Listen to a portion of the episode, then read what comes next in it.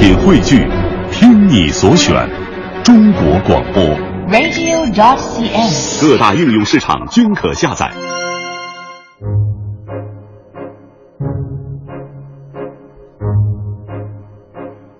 好，欢迎各位来到今天的大明脱口秀，我是大明啊，非常自豪的说一句，这个我的新书《不吐槽不快乐》已经上架了啊，这个在北京的新华书店现在就可以买到了。另外呢，在京东啊，还有这个当当啊、亚马逊呐、这些网店也可以来购买了。那温州的书店呢，可能要在这个礼拜五才会上架，所以请各位朋友呢，呃，抓紧时间来购买啊。这个我因为我是一个特别正能量的主持人，大家伙都知道，买我的书看的不是知识，看的是开心，看的是快乐，看的是透彻，对不对？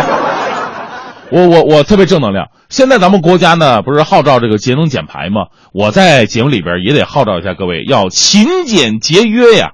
咱们说现在经济啊好起来了，手头有点闲钱了啊，但也不能乱花呀。平时要懂得节约，毕竟咱只有一个地球，地球的资源是有限的。你想想，有多少可怜的孩子到现在还吃不饱穿不暖的？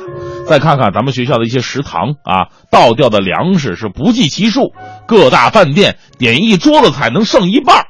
每次看见他们从里边拿出一桶一桶的泔水，我就感觉到无比的悲愤，我都想拿俩馒头在旁边捞点菜吃。多好的东西，宁可给猪也不给我呢。我这人呢好节省，大家伙都得向我学习。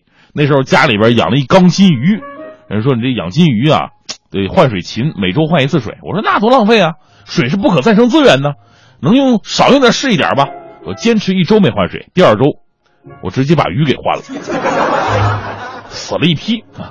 要不说以后不能随便养东西嘛，自己都养活不起呢，要节约啊！买东西就是能不买就不买，要买也买打折的。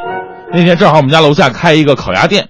本来没打算去吃的，结果开那天门口列出一条幅，写着什么“开业大酬宾，烤鸭特价二十块钱一只，每天只限三十只，一共七天。”我心想，这做特价呀，二十块钱烤鸭太便宜了，抓紧时间吃开荤吧。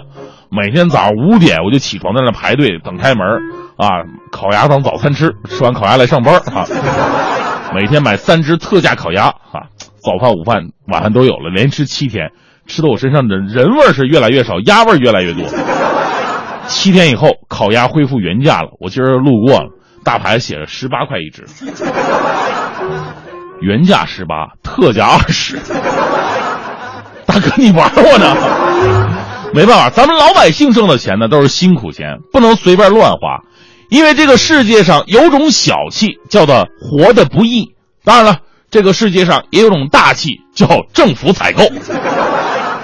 我们隔壁的中国之声啊，在昨天就报道了如今政府采购的乱象。比方说，出厂价两百万的核磁设备，而政府采购价居然高达一千两百万。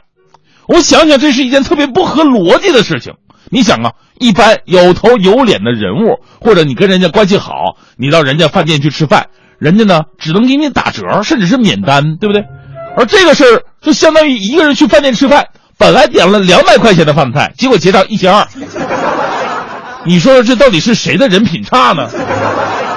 中国物流与采购联合发布的数据显示啊，在二零一三年，包括政府采购、国企采购在内的中国公共采购市场总规模超过二十万亿，其中政府采购总额达到了一点六九万亿。而在很多地方政府，采购程序严而不杂。啊，不是，这不说反了，杂而不严啊，杂而不严，吃差价捞回扣依然有洞可钻呢。比方说，今年的一月份有新闻嘛，说这个湖南省的，呃邵阳县花了一千五百万为全县中小学生采购了十万套课桌椅，结果中标企业送来的桌椅啊，全都是次品，要像我这种体重的，坐上去基本都得摔成钢裂。今年九月份，湖北省宜昌市三峡职业技术学院统一采购的军训服，穿上之后非常有儿童气息，让大家仿佛回到了自己的童年。因为这些军训服啊，好多都是开裆裤。像这样的采购事件是频频发生，我就想问问那些采购员们：你们给自己家买东西也这么豪爽吗？你们真的是中小企业的救世主吗？这终于解答了我之前的一个疑问呢。为什么今年国家公务员考试报名竞争最为激烈的职位是采购部门？竞争比例居然高达了七百五十七点五比一呀！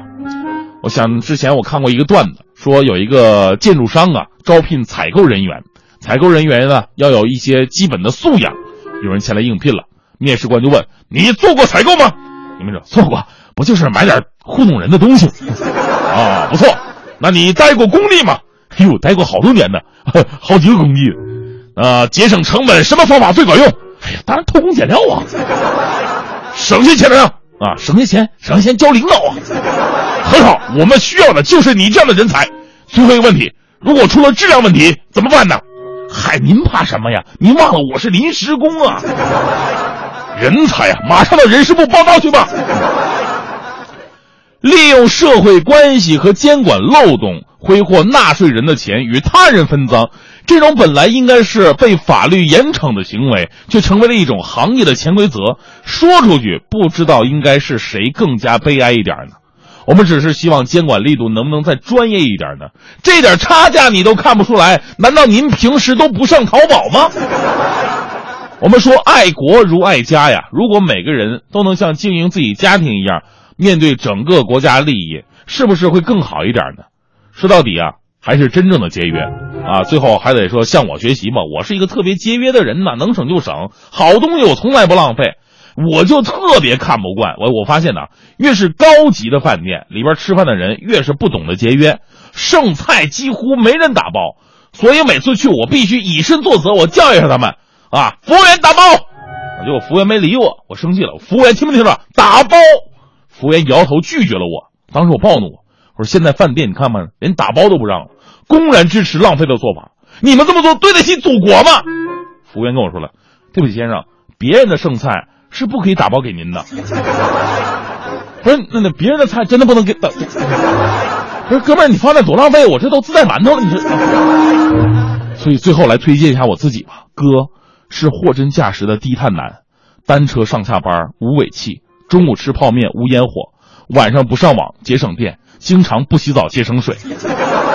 希望收音机前的美女们响应政府号召，要嫁就嫁低碳男。